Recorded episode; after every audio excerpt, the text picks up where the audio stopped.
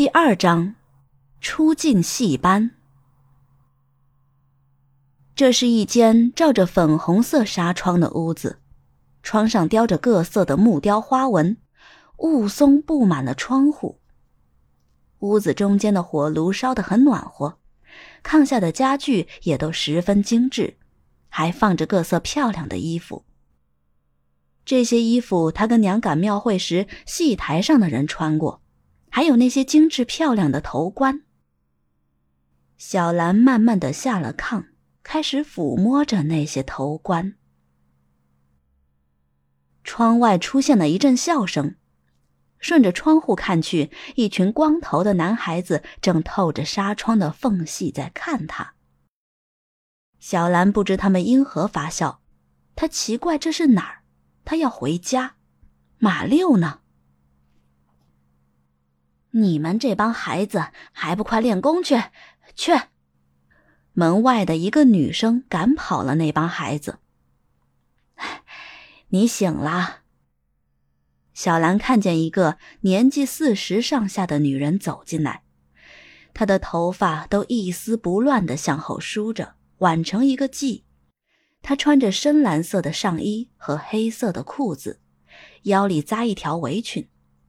他笑起来，眼睛眯成一条缝，这些处处体现着他是一个干练、整洁、慈祥的人。他拿着几件新衣服放在炕上，把衣裳换换吧。你看你这衣服都烂了，鞋子都成什么了？难怪他们刚刚直笑。脚冷不冷？他关切的想把小兰抱在怀里。小兰本能的向后一避，这是哪儿？我想回家，我怎么会在这儿？我求求你了，你放我回去吧！哎，闺女，我也不是主家奶奶，我姓张，是这儿的老妈子。张妈无奈的言道：“张妈妈，我求求你告诉主家，放我回去吧。”小兰看到张妈如此的和蔼。他将他全部的希望都寄托在这个慈祥的老妈妈身上。哎呦，你快别这么说，孩子，你还是先换上衣服，待会儿跟我去见主家奶奶。张妈替小兰换了衣服，洗脸梳头，她麻利的拿起小兰原来的衣服要扔掉，小兰紧步跑上去夺下头巾抱在怀里。啊，怎么？这是你娘留给你的吧？小兰没有回答，只是泪水吧嗒吧嗒的往下掉。张妈领着小兰到了正堂，堂上挂着一幅中堂画，精致古老的太师椅放在两边。进了正堂门，分左右两个隔间。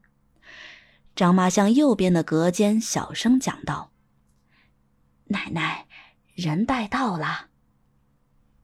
不一会儿，从门里先走出一个高个子的男人，他细长白净的脸上不留一丝胡茬，穿着一件紫色的长衫，嘴里叼着烟斗。过了一会儿，走出一个五十岁上下的女人，她头上戴着金银钗饰，身着一件绿色的锦缎上衣和一条缎裤。下面是一双极小的脚，走起路来屁股一颠一颠的。他不很瘦，方形的脸上打着浓厚的粉底，一双小眼仿佛能将人看到骨子里。这是戏班吉庆班的班主于氏。说起于氏，他的一生可谓是不平凡。他原是浙江人士。先是嫁给清朝的一个知府做妾，后知府因受贿而革职，她奔赴上海，结识了当时德国领事馆的一位外国人。她随那位外国男人先后去过德意志、法兰西，后来那个外国人被义和团给杀了，她辗转到了太原府，凭着三身行头，这个小脚妇硬是将班子在太原站稳了脚跟。刚刚那位穿长衫的是沈兰君，他原是唱小旦的，后来抽大烟毁了嗓子，就依附于氏，做起了于氏的枕边人。进前来。小兰扑通一声跪倒在地上，奶奶，我求您放我走吧，我娘会好好谢谢你的，放我走吧。还怪可怜的，起来吧。小兰惊喜的抬起头，你答应放我走了？哈哈哈！放你走，这简直是个笑话。于是放声大笑，露出一嘴黄牙。你也不打听打听，进这个门来的有出去的吗？你可是我们当家的，花钱买来的。沈兰君附和道：“我跟马六不认识，他是人贩子，你们放我回去。”小兰焦急的哭喊道。于是站起身，走到小兰跟前，勾起小兰的脸。长得不错，丫头。我不管你是谁卖的，你到了这儿就得唱戏。小兰用力的甩了一下头，我不唱，我要回家，我要回家。于是面目立刻变得严厉，眯起小眼。哼，好说你还说不通了。我告诉你，我花钱买了你，你就得听话。要是再敢犯浑，别怪我打你。小兰站起来，冲着于氏道：“ 我不唱，我要回家。你这个坏女人，我要我娘。”张妈赶紧拦了小兰：“哎呀，奶奶。”小丫头不懂事儿，离不开娘。您大人大量，犯不着跟孩子置气。于是挥挥身上的土。张妈，你把他带下去，好好跟他说明白。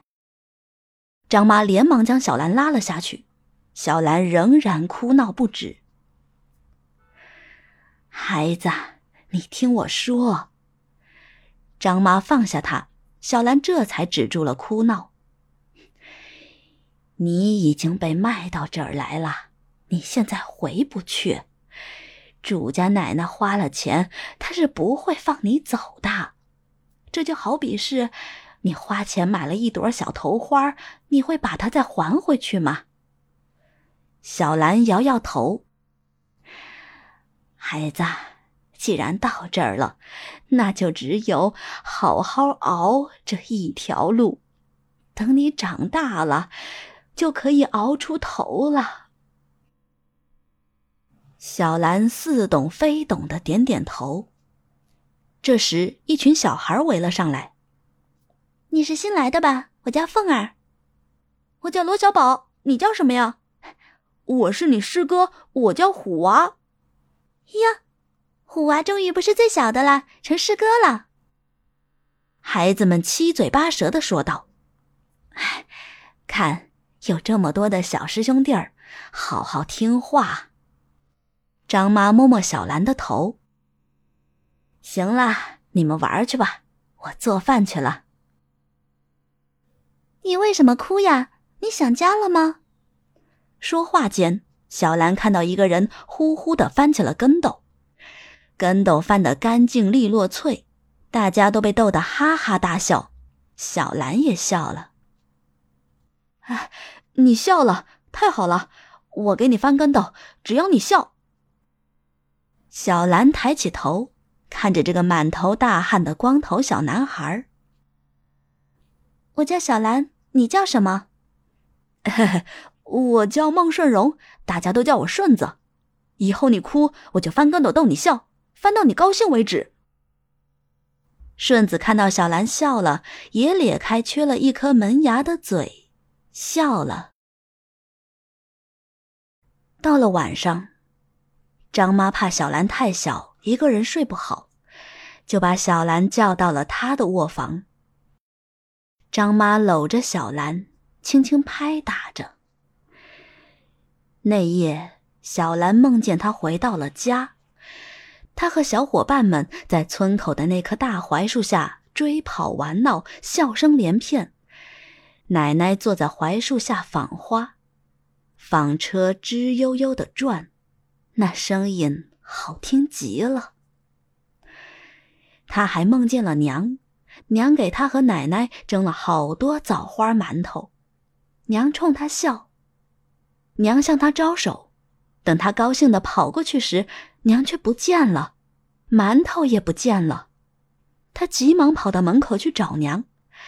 他看到娘满脸是泪的告诉他：“兰，照顾好自己。”然后娘就不见了。他赶紧喊：“娘，娘！”张妈把他抱在怀里：“怎么了？做梦了？”小兰揉揉惺忪的眼睛，才发现是一场梦。张妈，我梦见我娘了。想娘了是吧？想娘那就好好睡觉，快快长大，长大了就可以见到娘了。张妈充满怜爱的望着小兰。张妈，你有孩子吗？你的孩子为什么也不跟你在一起？小兰眨着忽闪忽闪的大眼睛。张妈的眼神变得有些忧伤。唉，我有个儿子，只是现在还不知道是死是活。我也有一个像你一样的女儿，她要是还在，比你大点儿。那她去哪儿了呢？也被人卖了吗？小兰焦急的坐起来。张妈拭掉脸庞的泪。唉，没有，他已经死了，都怪我没用。小兰伸手擦了擦张妈的眼泪。张妈，你别哭，以后你就把小兰想成你的女儿，你想她了就看看小兰，然后你就不想了。张妈心里满是感动。好孩子，快睡吧。张妈轻轻的哼起了小调，哄他入睡。